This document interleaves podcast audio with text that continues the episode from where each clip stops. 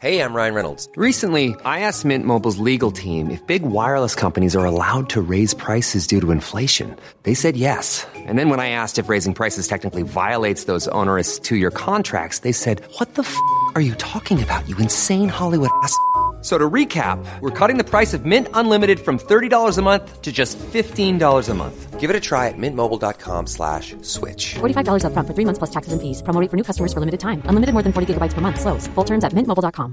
Planning for your next trip? Elevate your travel style with Quince. Quince has all the jet-setting essentials you'll want for your next getaway, like European linen, premium luggage options, buttery soft Italian leather bags, and so much more.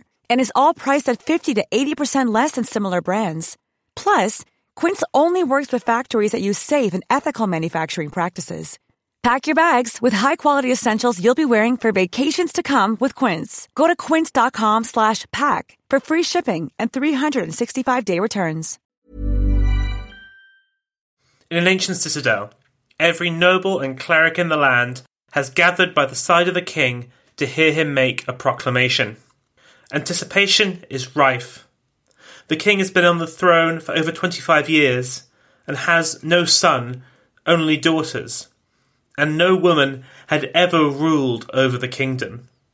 Succession is always the most dangerous moment in the life of any nation, multiplied tenfold when there's no obvious heir.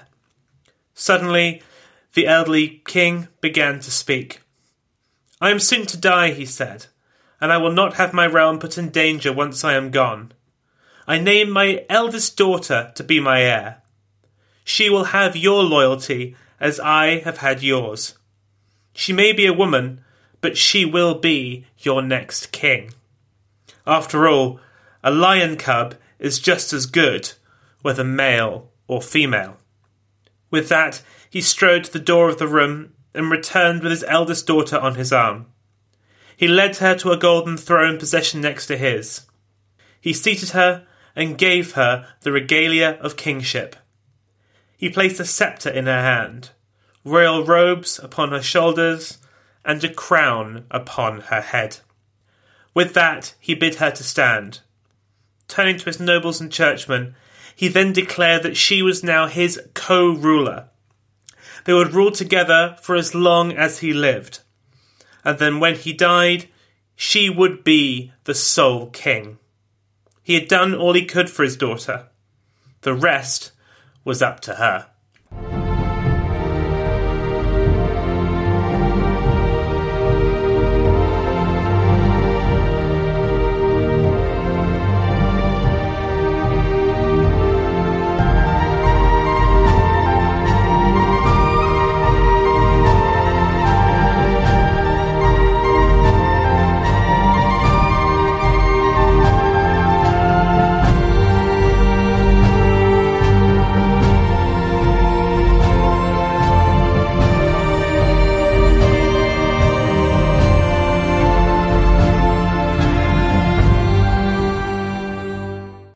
Hello, and welcome to The Other Half. Episode 3.6, Tamar of Georgia, King of Kings, Queen of Queens. Last time, we discussed the legendary Chinese folk heroine Mulan, a figure of myth and legend celebrated both in her homeland and enjoyed by cinema-goers around the world. Her story emerged in the oral tradition and in poems and songs written long after her supposed life, and it's widely accepted that she probably didn't exist. Today, we will move 5,000 kilometres west, nearly 1,000 years forwards, to 12th century Georgia, and her very real and legendary Queen Tamar the Great. So far in this series, we have examined three women of whom we know relatively little concrete, but today we're moving into more modern times, well, the 12th century at any rate, and covering a woman whose reign is not only fairly well documented, in fact, it's at the heart of a country's golden age. Over the next two episodes, we will seek to understand how she, as a woman, handled ruling a warrior nation in a famously violent part of the world, and why she is considered by many to be the perfect ruler. But before we get into that, I'd like to thank all of my Patreon supporters who keep the show going. If you would like to support the show, then head on over to patreon.com/theotherhalfpodcast. I also want to encourage you all to follow the show on the Lyceum app and use it to ask me questions and talk to fellow listeners. Links to both are in the show notes. All right, let's get going. To all my new listeners, welcome. To the rest of you, welcome back.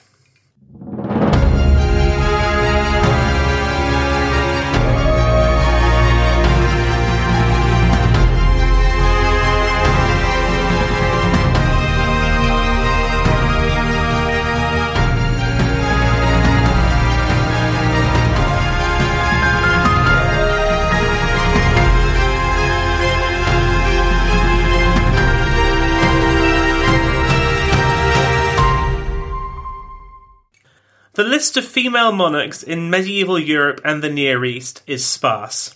By their very nature, they tend to be controversial, and their accession tended to lead to civil wars and accusations of illegitimacy.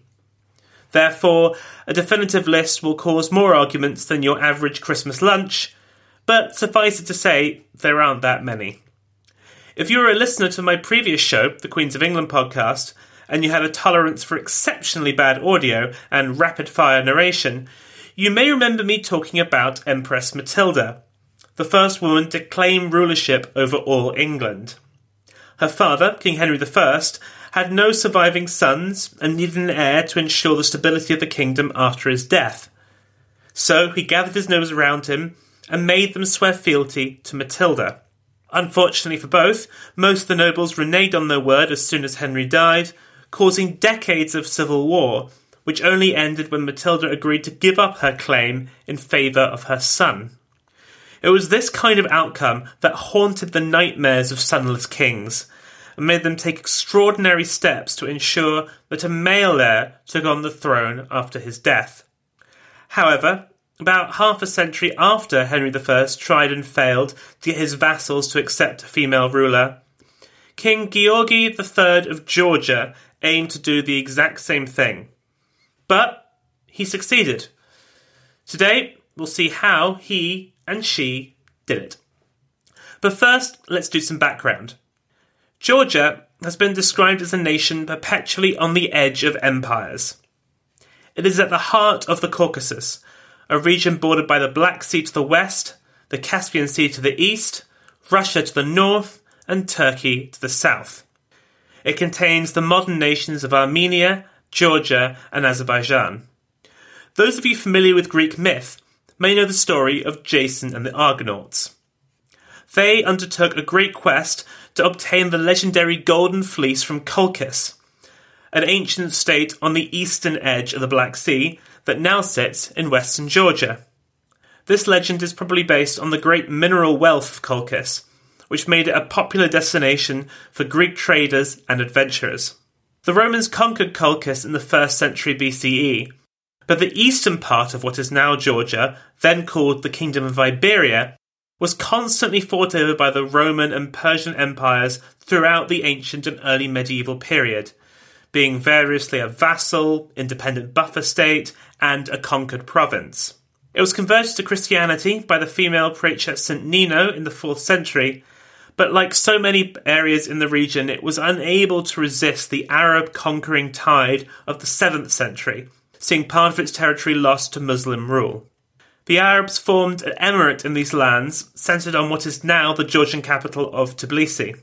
The remaining Christian-held part of the country was constantly subject to attack by the Byzantines to the west and the Armenians to the south for the next few centuries. However, the waning powers of their major rivals in the region saw, for the first time, a united Georgia emerge in 1108 under the Bagrationi dynasty. This dynasty's greatest ruler was King David, sometimes westernized to King David, who became known as David the Restorer, or also the Builder. His conquests and political maneuverings brought Georgia to its greatest territorial extent to that time, stretching across the Caucasus from the Black to the Caspian Seas, a far greater territory than Georgia currently holds to this day. David was greatly helped by the turmoil in the region caused by the First Crusade, which arrived in the Middle East in 1097 and somehow blundered its way to conquering a small empire in the Holy Land. This distracted the Seljuk Turks on David's southern border and gave him regional allies who saw their fellow Christian as a useful partner. Still, he also helped himself by being a remarkable military commander, beating armies that sometimes outnumbered him as much as 4-1. The years after David's death were somewhat less glorious, as murderous intrigue at court and Muslim successes against the Crusader states saw Georgia attacked from without and within. There were all the things that you might expect in a country under pressure: murder, rebellion, and infighting, which meant that when Georgi III came to the throne, he was determined to go on the offensive on all fronts. Against enemies abroad, he launched a series of campaigns, most notably against Muslim-controlled Armenia and Persia, and brutally put down many rebellions, including by his nephew Demetrius. This latter rebellion was backed by many powerful nobles who saw an opportunity to limit the power of the Georgian monarchy by overthrowing Georgi and placing their own puppet on the throne. However, the rebellion was defeated, and when the wannabe king was captured, he was blinded, castrated, and saw most of his family killed. This was a common practice by Eastern empires at this time, as, by tradition, a man could not be king if he was not, quote-unquote, whole. The whole thing was rendered moot, however, as Demetrius died not long after. This kind of repression made Georgi rather unpopular, but he did manage to hold on to power for nearly 30 years. However, he did not manage to have a son, only 2 daughters, the eldest of whom was Tamar. We're not sure when Tamar was born, but it was sometime around 1160. Her mother was Burjikhan, an Alan princess from the region that now makes up North Ossetia. Her name, from which we get the modern Tamara, is a Hebrew one meaning date or palm tree, and was chosen to emphasise the Bagrationi's family claim to be descended from the biblical King David. Not much is known about her upbringing, but one would imagine that her father, after accepting he would have no sons, groomed her in rulership. She would be educated in geopolitics, exposed to meetings of state, and introduced to all the key players. Now, what's interesting me in all of this is that her father did not attempt to marry her off. It was typical, when a woman was the only heir, to marry her off to a husband who would be the real power behind the throne. This had been the case with Melisandre of Jerusalem and, to an extent, Matilda in England. The idea being that although the right to rule came through the woman, her husband would be the one to take real power. Remember that the law at the time was that the wife was the property of the husband. All that was hers was his, not the other way around, and that would have included her crown. Georgi clearly believed both in his daughter's right and ability to rule, and so felt it essential that she be the one to inherit the throne and not have her power diluted by a husband. But Georgia had never been ruled by a woman, and in 12th century Europe and the Near East it was highly unusual. Many did not think that a female ruler could ever be legitimate, while others saw it as an ideal opportunity to try and seize power for themselves. This led Georgi to look all the way back to ancient Roman times to find a solution. Back in Imperial Rome, it was customary for an elderly emperor, as he felt the weight of years pressing on his shoulders, to appoint his heir to be co-emperor while he still lived. This is, for example, how Nerva handed power to Trajan, and likewise Trajan to Hadrian. This was done for 2 reasons.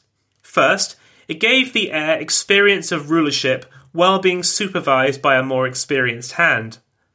But, more importantly, it meant that when the elder emperor died, there was no real question of succession. The other guy was already there. Unlike in England, when Henry had merely extracted a promise from his nobles, Georgi, as we saw in the introduction to the episode, would physically crown Tamar as his co-ruler himself. She was, however, not crowned as Queen of Georgia. Today we know that the word queen can mean 2 things, either the wife of a ruling king or as a queen regnant, i.e. queen in her own right. But back in the day, things were simpler. Queen only meant the wife of the king. This meant that when a woman did take the throne, they needed a different name. In England, Matilda was named Lady of the English, while Tamar was crowned as King of Georgia. Now, you can look at this in two ways. Either you can see it as Tamar being masculinized in order to make her role appear legitimate, or you can see it as the role of king itself being degendered. She was crowned as co-king in 1178 at the age of 18, and ruled alongside her father for the next 6 years. The events of this period are very lightly covered by contemporary chroniclers, which suggests that Georgi's aggressive foreign and domestic campaigns had done their jobs.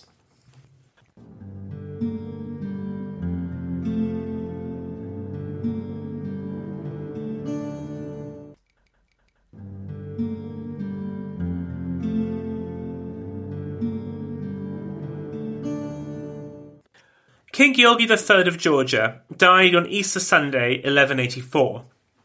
But despite all of his work to ensure a smooth transition to his daughter, as we all know, carefully laid plans rarely survive contact with the enemy. The first person to hear of the king's death was his sister Rusudan, and she moved quickly to ensure that she would be the one to guide her niece's hand. To avoid civil war, the nobility placed 3 demands on Tamar. First, she had to be crowned for a second time, this time by a cleric, with her receiving the regalia of office from her nobles. This was symbolically important, as it meant that she was receiving her right to rule not from a king, but the senior nobles and clerics. Therefore, she was answerable to them and not to him. The second was that her aunt Rustedan would be named as regent. Now, Tamar was not in her minority, she was in her late 20s, but as an unmarried woman she was seen legally as a minor and so needed an experienced married woman to guide her. And then, finally, she had to sack a number of her father's unpopular ministers, many of whom had been foreign or low-born, and replace them with Georgian nobles. Tamar, as we will see, was inclined towards peaceful compromise rather than violent confrontation with her own people, and so acquiesced to these demands, at least in the short term. However, she had no intention of having her ability to rule constrained, and so worked up a plan to show everyone who was boss. Emboldened by Tamar's concessions to noble demands, a faction at court sought to embed aristocratic control over the queen by ensuring that she could not take any decision without their say. This involved the building of a new palace next to the royal palace, where the nobles would gather, a kind of proto-parliament. This would not be a chamber of mere yes-men. In fact, they would be the ones making the decisions and passing the laws. The Queen's only role would be to rubber stamp their decisions. Tamar refused, as one might expect, and had the faction's leader, Arslan Kutlu, arrested. There was then some fierce negotiation that saw everyone involved in the plot pardoned, including Kutlu, though he was deprived of his lands and estates. Tamar also did agree to the formation of a council of state to advise her, but the parliament idea was dropped. This new council could discuss policy, but her decision, and only hers, would carry the day. This would be no Georgian Magna Carta. So, 1-0 to Tamar. The next thing she had to deal with was the church, centred around Patriarch Mikhail Marianiste. He was the head of the church in Georgia, and had supported her accession to the throne, but in return, she was forced to make him her High Chancellor, or Chief Minister. This made him incredibly powerful, which was, unideal, but a price she was willing to pay, again, in the short term, if it meant that she could keep her throne. Tamar, though, was determined to cut him down to size. She called a general synod and tried to get it to replace Mikhail as patriarch with someone else, but they refused, only agreeing to let her appoint some of her supporters as bishops. Fortunately for Tamar, though, her disappointment was assuaged by Mikhail's death a year later.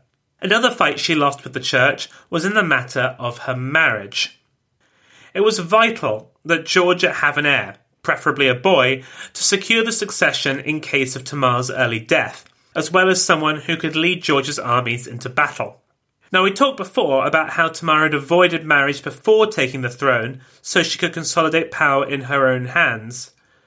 But, unlike, say, Elizabeth I of England, she couldn't avoid the issue forever. Now, there weren't many great choices out there. The Byzantine Empire was on the decline, and they had no desire to nail their colours to a sinking ship. Obviously, she couldn't marry a Muslim, which made Kievan Rus, an ancestor state to modern Russia, as the obvious destination for her husband. Her nobles chose a dashing young Russian duke called Yuri Bogolyubsky, the son of a Grand Duke who possessed an enviable military record. He was at that moment in exile, so he had no title or lands of his own, but no matter, he was the highest-ranking Russian they could find. Tamar was decidedly unkeen by this idea. She didn't know this guy, and was worried about the haste in which this man was being forced upon her as a husband. She had no intention of seeing some dude she had never met come over and try and take over her kingdom, which was hers by right. She is quoted as having said, quote, "I know nothing of this foreign man's accomplishments, nor of his leadership or his nature and behaviour. Give me some time to get to know him." Aunt Rustedan, however, completely overrode her objections, sent for the Duke, and insisted on Tamar marrying him. Yuri then was crowned as king, but Tamar was named King of Kings, Queen of Queens, meaning, crucially, that she still outranked him, technically. Even so, or really because of that, the marriage was a total disaster. Yuri was indeed a strong military commander, and led Georgia's armies to victory in campaigns in Armenia, but he was a terrible fit personally for Tamar. Tamar was a bit of a Theresa May. She was calm, measured, naturally austere. Yuri was different. He was flash, liked to drink and sleep around and do basically everything and anything to personally humiliate his wife. A bit like Theresa May's successor then. One chronicler alleged that Yuri was, quote, "utterly debauched and utterly depraved." He also took full advantage of the one thing he could do that she could not, which was personally command armies. He cultivated a great deal of support with the senior fighting men of the kingdom. The very people whose support would be essential if he was to, say, I don't know, want to launch a coup and dethrone his wife? So the match certainly did not work on a personal level. In addition, some historians have claimed that the marriage was never consummated, and certainly the two never had children, which meant that dynastically too, it was a failure. Georgi certainly knew who he blamed for this, and publicly reproached Tamar for her supposed inability to bear him any children. However, the fact that she would later have kids, and he did not, suggests that he was the one that was firing blanks. Partisan Tamar supporters in the surviving record go a bit further, accusing him in fact of being a homosexual. Whether that is true or not, it is certain that on a personal level too, the marriage was a failure. Which only left the foreign policy aspect. And that too seems to have been fruitless. Over the time of the marriage, it does not appear that Russia and Georgia became closer in any way diplomatically. For all these reasons, Tamar decided that Yuri had to go, but executing this would take some careful planning. If she had acted like her father, she would simply have had him killed, but that was not Tamar's way. Like I said before, she wants to rule in a different, less violent manner. Tamar went to her senior clerics and demanded that they annul the marriage. Although Georgi had some support within senior fighting men, his debauchery and humiliation of the queen had alienated from the church and other nobles. So, they granted the queen what she wanted. Even after this, Tamar refused to punish her wayward ex-husband. Instead of imprisoning him, she compensated for him for his troubles and sent him across the Black Sea to Constantinople, hoping that that would be the last that she would see of him. Unfortunately for them both, she was mistaken, but more on that next time. Free of her lecherous, deadbeat drunkard of her husband, Tamar set her sights on fully taking control of her kingdom. In that same year, the patriarch and chief minister that had been imposed on her when she took the throne died. Now that she was more secure in her position as queen, she was able to sack the men imposed upon her and appoint more loyal people. Her father had been known for hiring men based on merit rather than birth, and Tamar was keen to go back to that policy. This not only meant that more talented people were placed in high positions, but it also ensured greater loyalty, as they would have owed everything to her. That said, she was still careful to ensure a kind of balance in her ministers, ensuring that she kept various factions in check. This included men who had been close to her former husband, and those who had been close to her cousin Demetrius, who, if you remember, had led that rebellion against her father in the 1170s. They were not in the key positions, but were close enough for her to keep an eye on them. And then next, once again, came the issue of her marriage. As the old saying goes, if at first you don't succeed, try not marrying a deadbeat Russian this time. Of course, this time, the choice of husband was hers and hers alone, and she proved a far greater matchmaker than her nobles. Of course, as a ruling queen, there was quite a bit of competition for her hand in marriage, and the chroniclers seem to suggest a flood of offers of marriage coming in from all across the region. Indeed, reportedly, one suitor was so distraught at having been turned down by Tamar that he was struck down dead from a broken heart. All the way over in Germany, the Holy Roman Emperor apparently was interested in marrying one of his sons off to Tamar, and even some Muslim rulers were in the game as well, with one offering his grandson who would convert to Christianity on marriage. Such offers of interreligious marriage are highly unusual at this time, so we can probably disregard that one. My favourite suitor, however, was the Sultan of Rum, a powerful Muslim state in central Anatolia. Rather than trying to woo Tamar, he tried the rather novel tactic of insulting her. Think of it as heavy negging. His letter proposing marriage to her opened with, quote, "Every woman is feeble-minded." His envoy also insisted that Tamar convert to Islam, otherwise she would only be treated as a concubine. The envoy was sent back to the Sultan with a violent clip behind his ear and a promise that Tamar would pay back his insults with military force. The man she chose was somewhat close to home. Her aunt Rustedan was foster mother to a prince of Alania called David Soslan. Alania was where Tamar's mother and aunt came from and was a small kingdom to the north of Georgia. By convention, its princes were raised and educated in the Georgian royal court, so Tamar had likely known David for some time. Like Tamar's ex, David was a strong military commander, but he was temperamentally far better suited. Unlike Yuri, he was happy to be her subordinate and to live by the rules of her court. In exchange for these terms, he was crowned King of Georgia in 1189. Tamar, of course, was still King of Kings, Queen of Queens. Not long after this, Tamar put final pay to her ex-husband's accusations that she was infertile by giving birth to a son and heir, Georgi, and shortly after to a daughter, Rusudan. Both of these children would one day rule over Georgia. David's military talents would come in very handy in the following years, as Tamar's Georgia would go on the offensive in the west and south, conquering a great deal of territory and cementing this period as being the height of Georgia's golden age. But I'm afraid you'll have to wait until next time to find out about that. Until then, don't forget to follow the show on Twitter and Facebook and talk to fellow listeners on the Lyceum app. Until then, stay safe, and I'll be back very soon.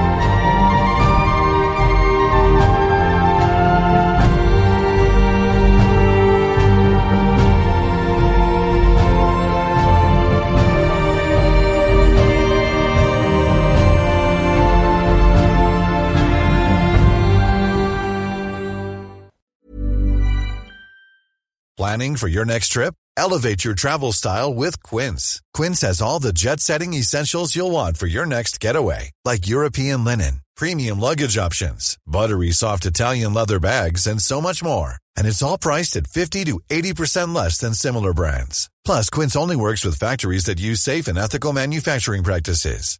Pack your bags with high-quality essentials you'll be wearing for vacations to come with Quince. Go to quince.com/trip for free shipping and 365-day returns.